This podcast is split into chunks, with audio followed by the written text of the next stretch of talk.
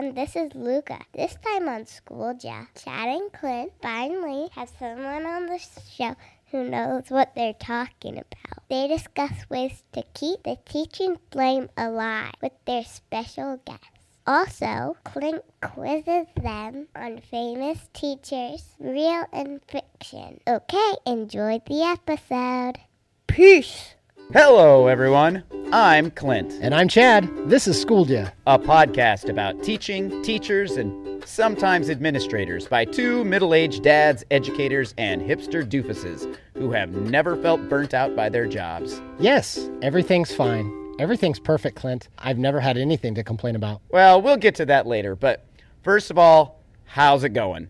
It seems like it's been a while since we last talked. It has been a crazy six or seven weeks since we started 2024. I don't know if I've mentioned this to you, Clint, but right now I have a daughter who's doing travel gymnastics, competitive gymnastics, my six year old Luca.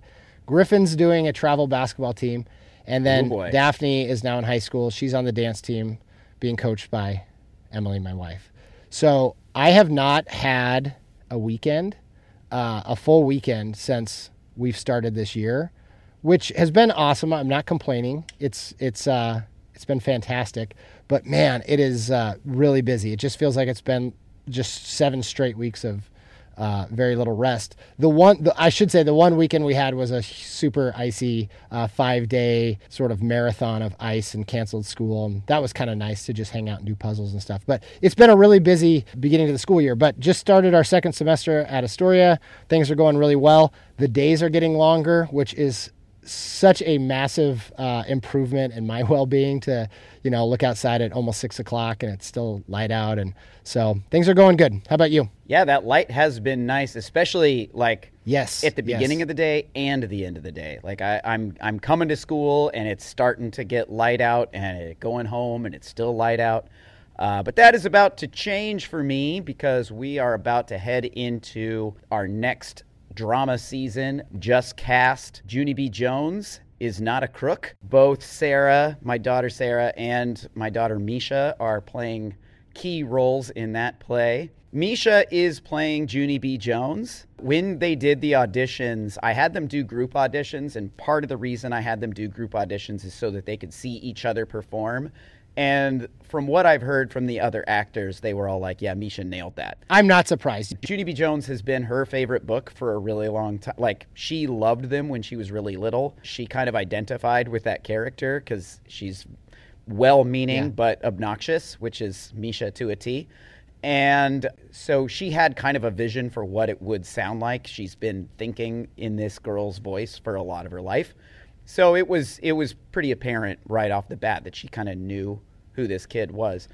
Um, and the other characters, like all the other actors, are have pretty significant roles as well. So it's not like anybody is getting left out. But anyway, that's going to mean that uh, I'm going to be burning the midnight oil a little bit.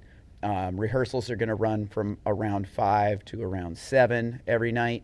Um, so that's going to put a little bit of a damper on some of the things that I otherwise would be doing. i've never asked you this but do you have help doing this adult help or are you the only one running it Uh, not adults. Not adults. I have some Wow. kids. Uh, I have a, a kid who is doing um, costume design, and then we're going to take a minibus over to Goodwill and try and find stuff that, that works. Um, I, as soon as we're done with this, I'm going to go work on the set on the stage. So no, it's it's mostly me, and then I can corral kids into it. Uh, sometimes I can get adult help if uh, if they're available, but as you know, small schools, it's hard to get people Yeah. uh, who aren't already doing six other things. So, right but it's exciting, and Cool. it is actually like I didn't I didn't think it was something that I would be really into when I first started doing it. I was like, this is just going to be really stressful, and while it is stressful, it's a heck of a lot of fun. So I'm I'm looking forward to it. and when's opening night Uh, May 9th. We will be doing it May Okay. 9th, 10th, and 11th. If you guys want to come, you're welcome to be there. road trip Yeah, that's right. So that's that's it for me though. Like uh, it's just kind of we're we're getting on the uh, on in the doldrums time of the school year, where Yeah. there's not a lot of breaks, and so uh, I'm glad to have I'm glad to have the play as something to look forward to. All right. Well, good for you. As you alluded to earlier, uh, today we're going to be discussing teacher burnout, something everyone goes through at some point or another. Now, our longtime eagle eared listeners will be aware of the fact that we talked about this topic back in March of 2018. Apparently, March is burnout month.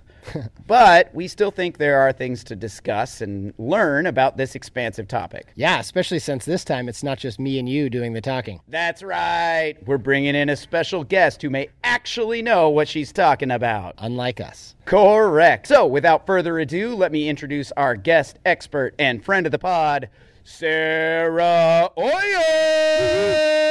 Hi, boys. Hi, Sara. Excited to be here. Thanks for inviting me. Absolutely. How are you doing? Doing really good. Just off the heels of a trip to Disneyland and back here at Astoria High School working as instructional coach, and things are going pretty good, I would say. Pop quiz. What is the best ride in Disneyland? Go. Mm. You know, I think I liked the what's the Guardians of the Galaxy ride where you go up and then you come down. Yeah. It used to be the Tower of Terror. I, I don't know what it's called. I think it's Guardians of Galaxy. That was really fun. It was funny because my husband described it as, oh, it's not that bad. It's just a ride where you just kind of go up and down. Well, it was, yeah. I mean, that's true. We did do that, but Did he say that to trick you, or is that really how he sees it? that's really um, what he said. And then he was cackling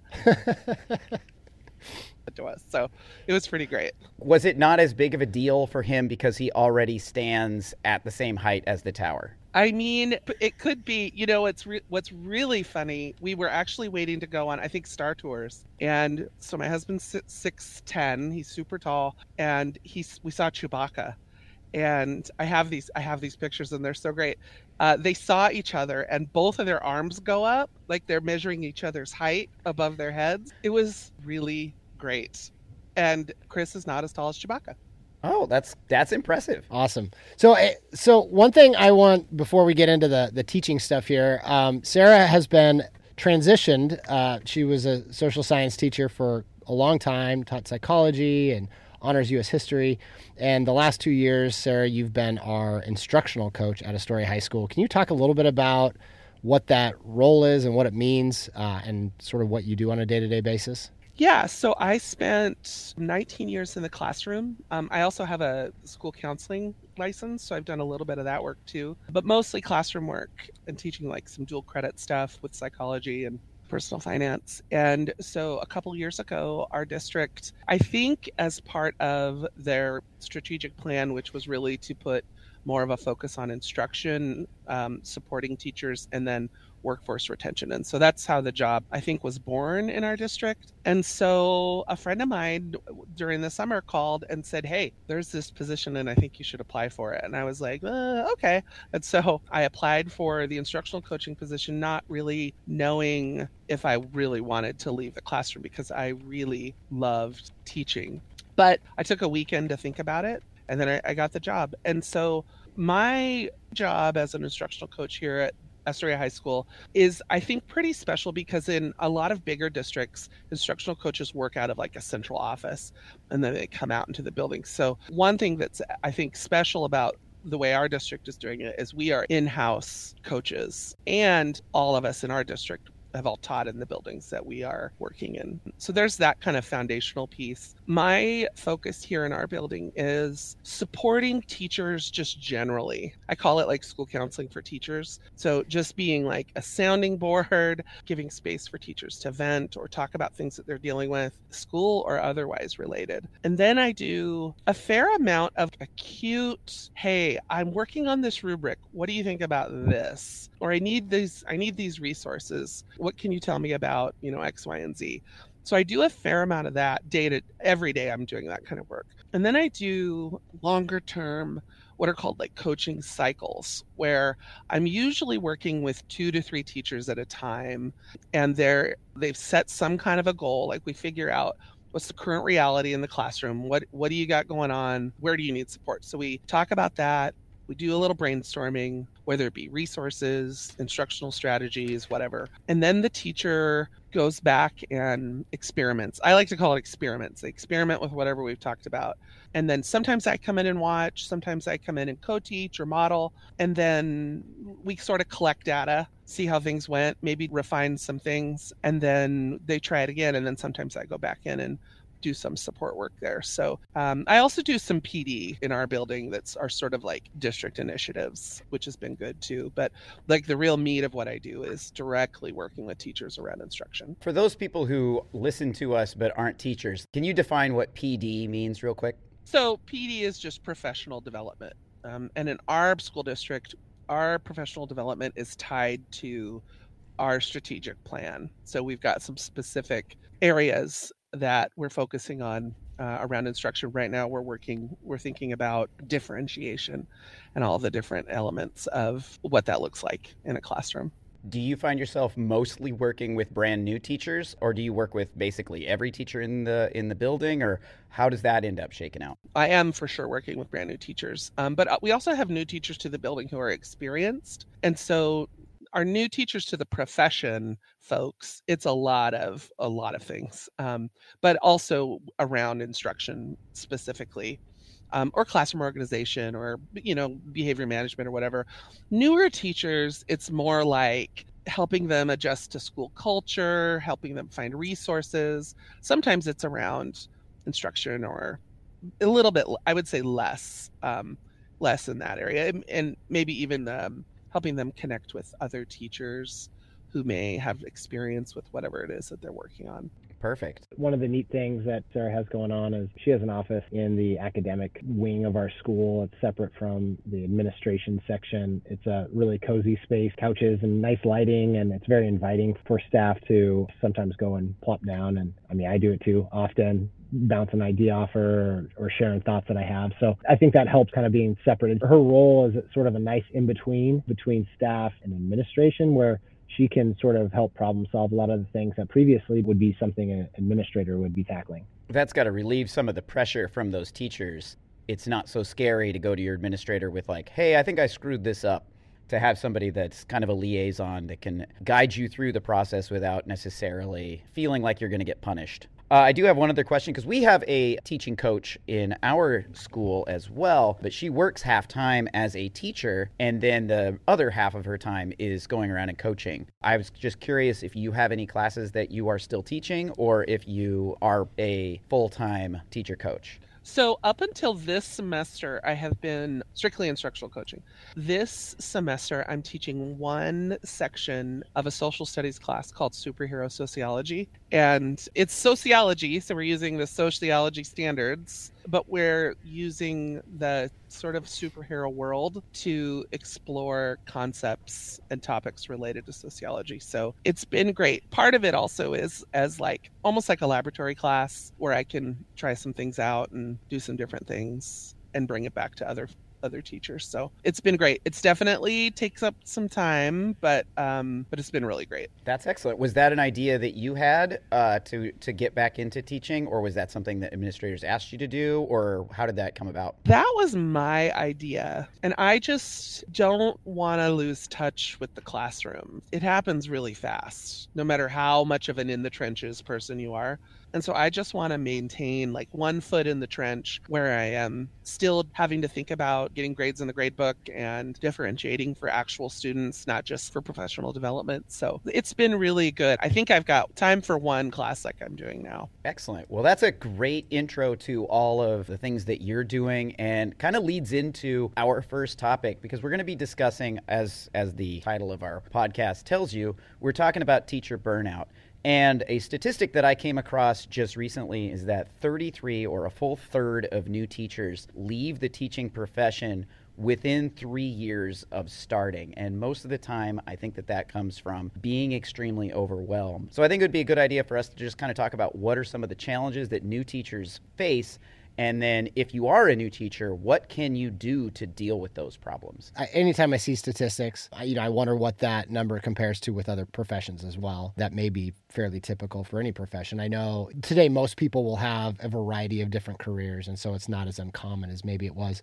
You and I have talked about this, Clint. How you know our parents growing up, it's like you got a good job, you you stuck with it, and now there's a lot more flexibility in that in my personal experience, I think some of the biggest challenges I had in the first few years was simply just it not being what I thought it was going to be, sort of building up what teaching was going to be like and the life of a teacher and everything else in my mind, which is wild because I had two parents that were teachers and I saw it every day of my life. But still, just once you get into the daily grind of it and realizing it's much more challenging to connect with kids, you, you think you're going to get in there and every kid's going to be dialed into your lessons and you're going to have this engaging discussion and all those kind of things. And then you get into a classroom and, and you realize it's a, it's a lot harder than you thought it was going to be. I think sometimes that's the, the beginning point where you start saying, man, is this what I want to be doing? New teachers, too, there's such a learning curve with everything. It's not just like, I've got to figure out my curriculum curriculum. You've got to figure out how to manage behaviors, how to create systems. Like you have no basis for any of that stuff. And those are all the things that we all put into place to help us do the teaching. And new teachers, man, they're starting from scratch. And it's just, a, it's a really big learning curve. Yeah, the organization of like grading, prepping, those types of things, you don't think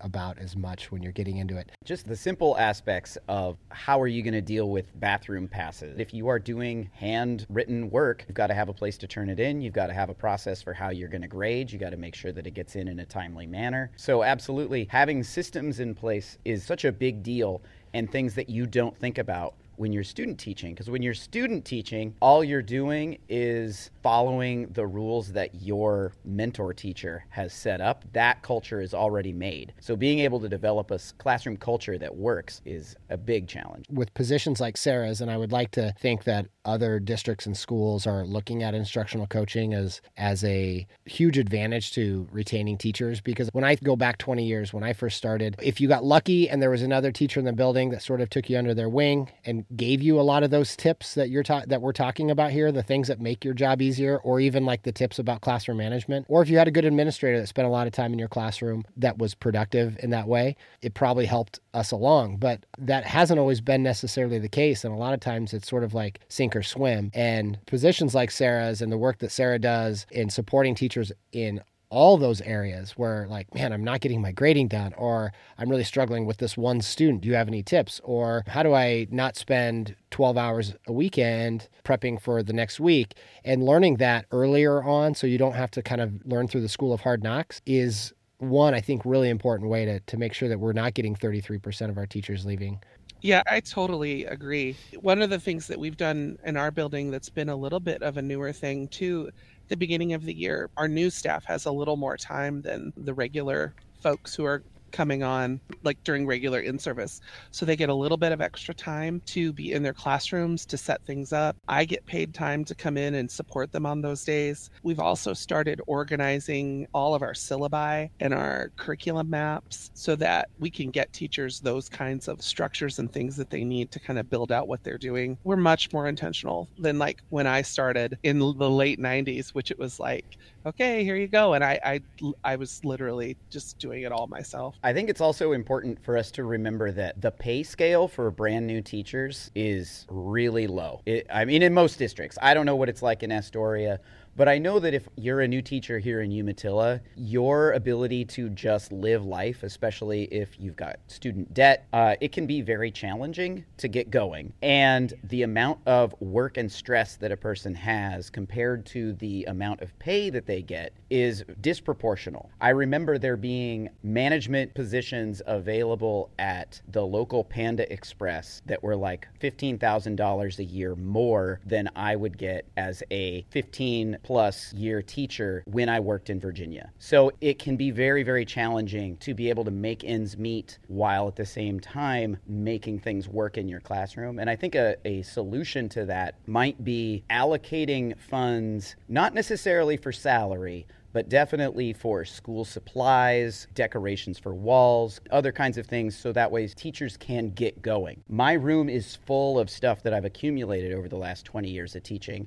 And to walk in and have nothing and then walk next door to get help from another teacher and look around and go, oh, I don't have any of this stuff. I'm doing a bad job. Or I feel like there could be a lot more help, especially with elementary school teachers where the, the classroom dynamics are so important. It would be great to have more money allocated for people to to kind of get that going. I would also add just even the mindset. You don't have to have all of the answers. Your classroom doesn't need to be perfect. It's like the first year you sort of get something produced. Like, say you're working on an assignment for students, get the assignments produced, and the next year you can make it look pretty. But this year, good enough is good enough. And that mindset that some new teachers come in with that they have to have it all figured out when in reality, it takes three to five years to really get your feet hitting the ground where you have some traction in what you're doing. I was really lucky as a new teacher in that I didn't think I was at the time, but it turned out to be really great.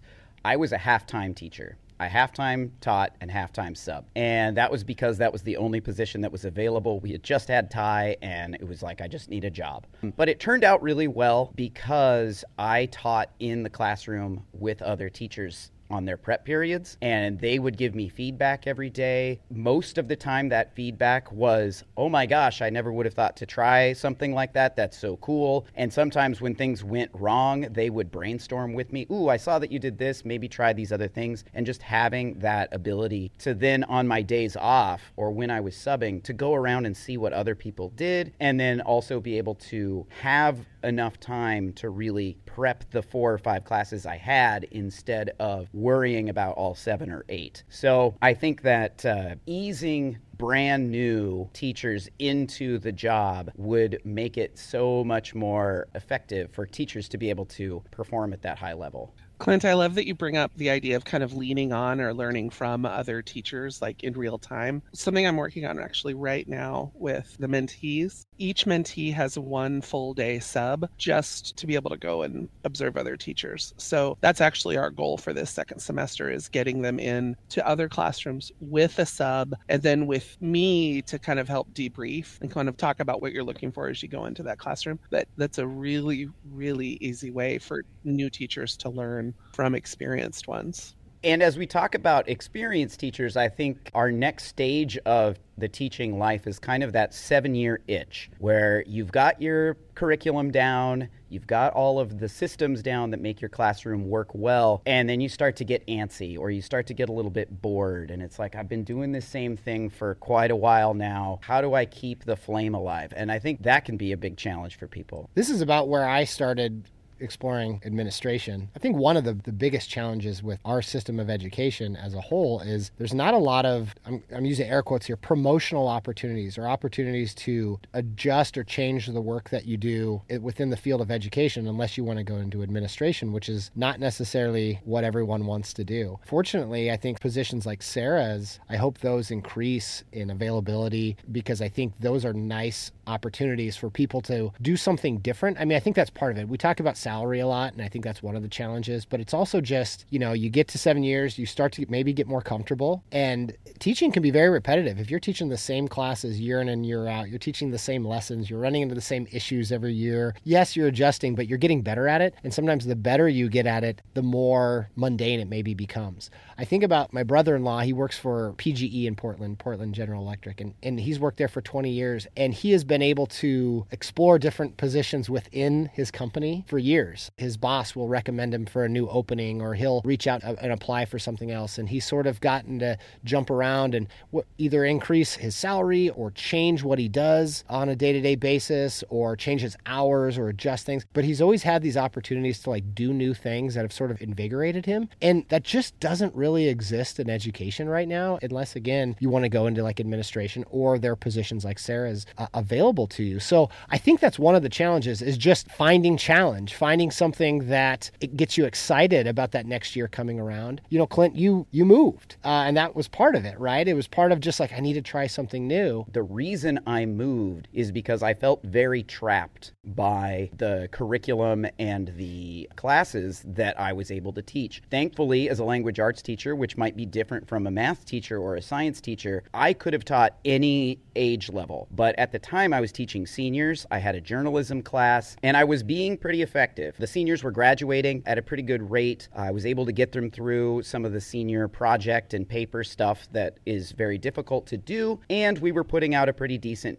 newspaper. I felt like I had no other option other than to leave the building. So I think maybe even like as you notice as an administrator as you're having conversations with the people that you're in charge of evaluating how are you doing? How are you feeling with this curriculum? Do you need to change? And like putting that out there for people would make it so that you have permission to be like yes i think i would love to try teaching freshmen next year. I would love to give that a shot and see how that goes. I've observed it from afar. I have some ideas. I want to try it out and, I think that's, Chad, where you don't necessarily get a promotion, but just a shift in responsibilities where you're able to do something that maybe you will find a little bit more fulfilling in that moment because you have to actively work at it instead of passively do the things you've always done. The first school I was at years ago, the math department rotated the classes they taught every two years. So, you know, two years you'd have like the high end calculus and pre calc kids. And then two years later, you'd have the freshman algebra class. And I think that was a good idea. I mean, I don't know if everyone loved it. I'm sure everyone kind of had their comfort zones, but I think strategies like that can be really helpful in keeping things fresh for people. I think in a math class too,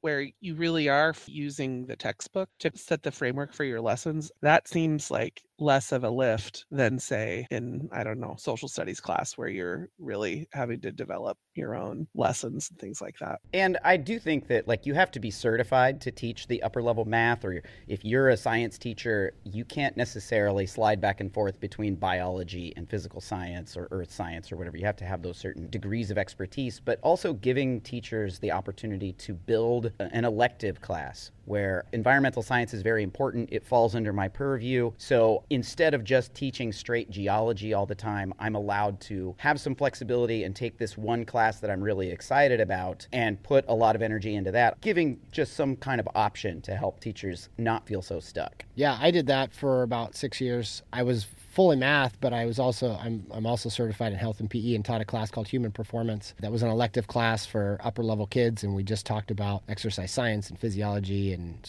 sports medicine and anatomy and all those kind of things, things that I was really passionate about. I was really fortunate to have administrators that a let me do it, and we had a schedule that allowed it, but I spent much of my planning time and sort of energy on those classes towards the end because I was pretty dialed in with, as Sara said, you know, the curriculum's kind of laid out for you in, in the math realm. So that really kept me going for quite a few years. So now we're kind of approaching the time that the three of us have found ourselves in. We've been in the education system for 20 plus years, and this is the time where we're starting to look down the end of the road at retirement.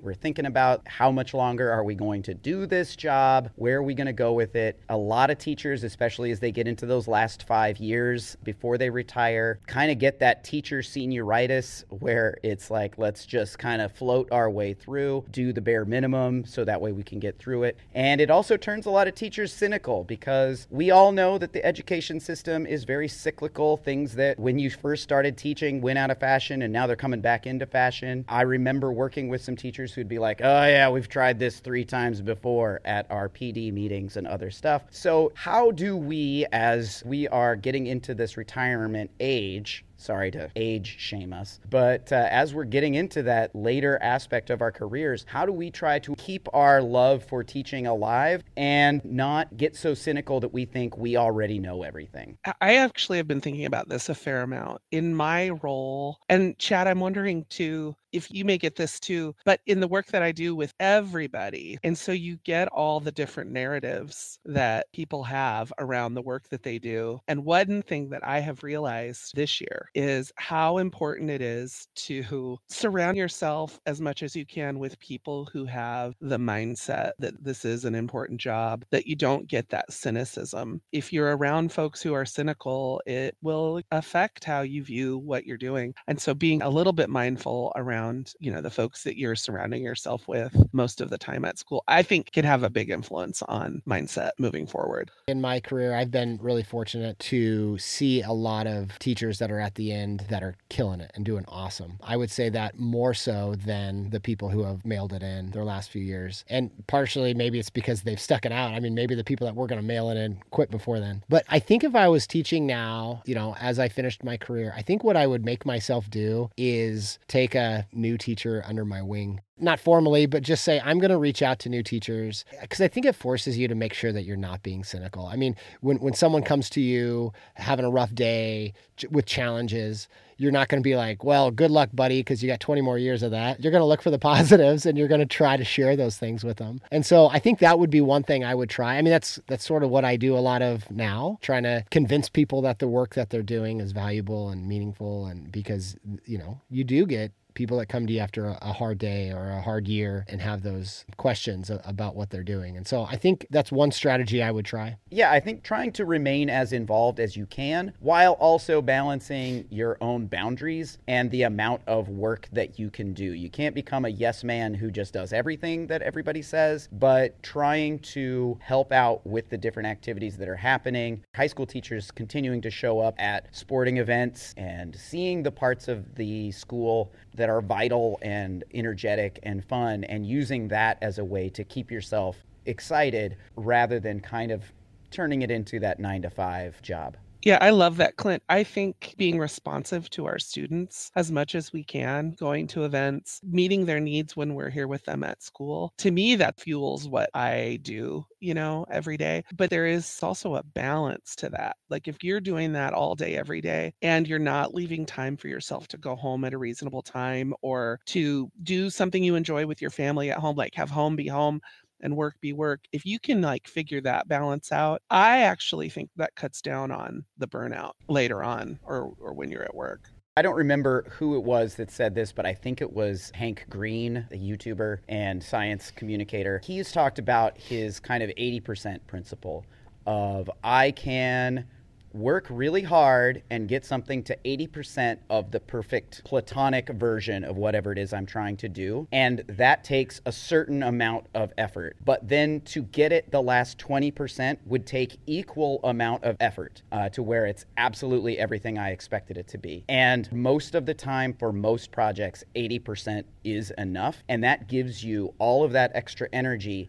to do other things that that give you fulfillment in your life. So while you don't phone it in, you still get it to a high quality product, but you don't break yourself trying to make it perfect. And that I think is one of the biggest things with burnout across all of the eras of teaching we've talked about is pushing yourself so hard that you don't give yourself time to be yourself and you are just teacher you're not a parent or a spouse or a friend or all of the other parts of our humanity that we have to balance. If we just make ourselves our career, then of course we're going to burn out because that's just not enough for anyone. Yeah, like Sara just said in the uh, the chat, she said perfection is not real, uh, and once you can realize that, that can be a real big game changer. So, one other strategy, kind of getting into the last three to five years of your career, look at being creative in terms of how you want to finish. And I'm going to use my dad as an example, and we'll have it. We plan to have him on sometime this year. But his last maybe five years, he went to halftime. Uh, he was an elementary school PE teacher, and I think was just looking at the last five years. And while it may seem like a small chunk of time in the whole scope of a career, five years is still a long time. And he was just getting really burned out, especially with K through two. So he ended up going halftime his last few years, worked just in the mornings, got up, got to work, taught grades three through five, finished at lunch and came home and got to kind of begin his retirement early. It was also a nice transition, hired the, the teacher that ended up taking his spot full time and, and ended up being a really positive thing. But go to your HR if you're getting close to the end of that career and, and figure out what options are. You know, talk to the people that do your retirement and figure out what options might be available for you to get creative with your last few years so that you can have energy to be a good teacher and to be a good colleague and all those things and, and be able to finish your career in, in, a, in a way to, you know, be financially sound, but also actually enjoy the last few years of your, your career. You kind of alluded to this, Chad, but this kind of goes back full circle to my situation when I started my career as a halftime teacher. And so to kind of make positions for new teachers where they can come in and not have to do everything in the world and be mentored by the previous teacher is such a valuable experience. It works well for both sides. All right. I think we wrap that up. Yeah, I think we're I think we're done. Awesome. Well, Sara, thank you so much for joining us. Do you really have to go? If you stay after our break, you can play a game with us. I'll, I'll stay for the game, guys. It's been so much fun. You are two of my most favorite people and teachers to be teaching with. So thank you so much for the invite. Yay. You're welcome. Yay! Woohoo! The more the merrier. And do you know what makes me feel extra merry? Christmas? Yep! Also, fake ads! Today's episode of Schoolja is sponsored by Fairspace. Everyone wants life to be fair, but no one wants it more than your students. No matter what you do, someone is going to cry out, That's not fair! for every one of your decisions. But it doesn't have to be that way. Using an online platform that you design with simple drag and drop tools, Fairspace allows you to create an artificial intelligence virtual arbitrator, or AVA, that makes all decisions for you in a completely fair manner. You told the students they would get free time if they all worked hard and everyone except Allison did their work? Ask Ava what's fair. The entire class loses the opportunity to have free time. You said all, not everyone except Allison the lazy jerk. Additionally, it can help students decide what to do about the rule breaker. Jump her. Fairspace. Because you deserve a break, and those kids are animals. And welcome to the final segment of the show. Well, guys, do you know what time it is? Uh, it's 10:30 a.m. it's on- game time! What is wrong with him? Nobody knows, Sara. Nobody knows. Probably a chemical imbalance. Today I'm going to quiz you on your famous teacher knowledge. I will read a description of a famous teacher from real life, film, television, or books, and the first person to buzz in with the correct answer gets the points. If you get it with no hints, it's worth two points. If you get it with hints, it's worth one point. Your buzzer is the raised hand thingy on Google Meets, not a sponsor. Do you have any questions? Let's do it. Before we get started, I do want to give a quick shout out to three of my students, Zamara, Alex, and Jenny, who wrote most of these questions for me. They told me that they would listen and wanted to shout out, so hi, y'all. Also, I deleted all the Montessori questions because you can't control me, so there. Question number one Who was Billy Madison's kindergarten teacher who read the story, The Puppy Who Lost His Way? Her name has something to do with your face, everyone's face. A famous line is, Thank you very much, Miss. Happy face? It's not happy face. Lips. Nope. Lippy, Miss Lippy, Miss Lippy. Miss Lippy, Chad gets the one singular point. Okay, hopefully this next one will be a little on the easier side for you. Question number two Who was Bart Simpson's fourth grade teacher? Is it kind of like a Greek sounding name? It does sound a little Greek, but it is a sour fruit, but it's not pronounced that way. It just is spelled that way. Starts with a K. The last part of her name is Apple, and she feels cranky all the time, which would make her Crab apple? Crab apple. now pronounce it right. Crabapple. Crabapple. Oh, Sara- Sara- But Sara raised her hand. Sara, what's the answer? You can ha- you can have Sorry. it. It's yours. Okay, so now we're going to a real teacher. A real teacher. Who was the teacher that helped Helen Keller learn to read, write, sign, and speak? These girls put together a tough quiz. They did. Her initials are AS. Sara, is this at the tip of your tongue? You have a look on your face like you should know this. It is. Um, Her last name. I'm gonna be so mad when I. Her last name is the same as the last name of one of the two monsters in Monsters Inc. Sullivan? Annie Sullivan. Anne Sullivan is correct to Sara. Good job, Sara. Very good. It's two to one, Chad. All right. Who was the teacher? This is number four. Who was the teacher that was haunted in the classic Halloween story, The Legend of Sleepy Hollow? He's a tall, skinny dude. You just did a thing like the uh, the advertisements outside car dealerships with the yeah wavy hands. Yeah, my family calls those wigglers. Wiggler. I I don't have a clue. I wouldn't know it if I heard it. Uh, his last name is a bird. Crow. No, but it does start with that letter. Ichabod Crane. Ichabod Crane. We get to share that. Okay. I feel like we're working this out together. Yeah, I think so. I think These are so. hard. Okay, Sara and Chad, this is right up your alleys because Sara has recently been there. Who was Ariel's music teacher in The Little Mermaid? Chad. Was it Sebastian? It was Sebastian. All Sebastian right. the Crab. Two points for that one. No hints. All right. Okay. This one's a toughie. I already regret making this one because this is one I wrote. It's not even the kid. I'll take I'll take responsibility. Who did Jack Black's character, whose name is Dewey Finn, pretend to be in the movie School of Rock? You want the actual name? Yeah.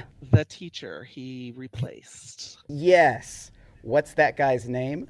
You're gonna. I, I'll give you a hint. His first name is Ned. Uh, let's see. Can you tell me his relationship to this person? Neighbor? Who was Jack Black's character? Who was. The person? Oh, they were pretended to be. roommates. They were roommates. His name was Ned Schneebly. Ned Give that to Sara. Nicely done. Half a All half right. a point. Okay. What's the name of the teacher Robin Williams played in Dead Poet Society? Um. Oh, Captain, my Captain, uh, Yes. Mister. I'll give you a hint. Starts with a K. Last name starts with a K. I think I knew that already. What does it end with? Ing. I-N-G.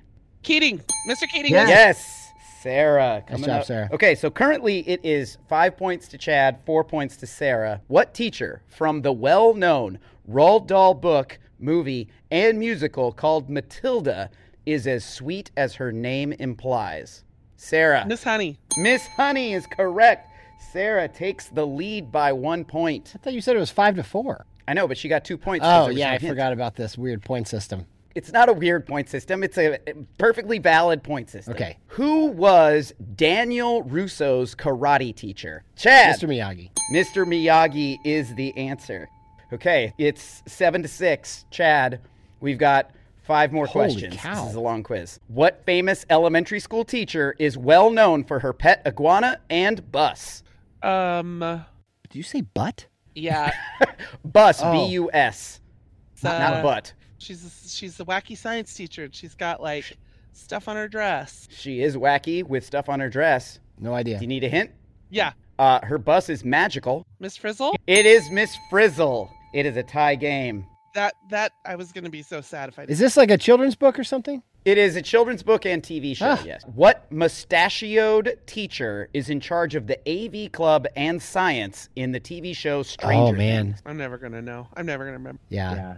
Hint. The hint that comes to mind, because I didn't write hints because I'm stupid. What's the name of my fifth grade teacher? Because they share a name. Let's see. He shares a name with Superman. Clark, Mr. Clark. It is Mr. Clark, Chad. Okay, what short king of a teacher said, Fear is the path to the dark side? Yoda. Nicely done. It's Yoda. It is currently 9 to 8 with two questions left. Who taught Leonardo and Raphael their skills? Chad. Splinter. Yes, Master Splinter. Gonna get some millennial action here. Sara, as a Gen Xer, I hope you can pull this out. Chad is up by one. One question left. Here we go. Who was the charms teacher at Hogwarts School of Witchcraft and Wizardry? Chad? I'm just gonna say Snape because that's the only one I can think of. It is not Snape. No. Sara, you can win it all with this, or you can tie it with a hint. Hint. The last part of his last name is the thing that burns on a candle. The only thing I can think of is Fezziwick. Oh, you're so close. It does start with an F. A person that does the first half of this name kind of like goes from thing to thing without thinking about it. And it starts with an F. Frenzywick. No, that's a good guess. Frenzywick. Okay, it's Professor Flitwick. Flit. Flitwick. Yeah. Okay, well, uh, with that bummer of a last question, Womp womp. we ended up with Chad with 10 points, Sara with a close but respectable nine. Congratulations, Chad. You managed to uh, pull it out in the end. Yeah, I don't even feel good about and it. And block Sara from knowing what Flitwick was. Those were tough. Tell, please tell your students that they did a very nice job putting together a very difficult quiz. It was a very difficult quiz. And that's our show. Special thanks to Clint's wife, Nikki, for our great theme music. And a big shout out to our pal, Sara Oien, for being our first ever special guest. Woohoo! What a couple of queens! Do you have questions for us or comments about how you're dealing with the ever crushing demands of being an educator in 2024? Send us an email at schoolyapodcast at gmail.com, and your comments might get featured on the show. And don't forget about our website, schooljapod.com. And big news! We're now on Spotify, Amazon, and Audible. So many places to find us. Please rate and leave us a review wherever you're listening. It really helps other people find the show. If you don't have time for that, share the show with a friend. Or, if that seems too hard, try tattooing our logo across your neck. That would be quite a conversation starter. Indeed. Thanks for listening.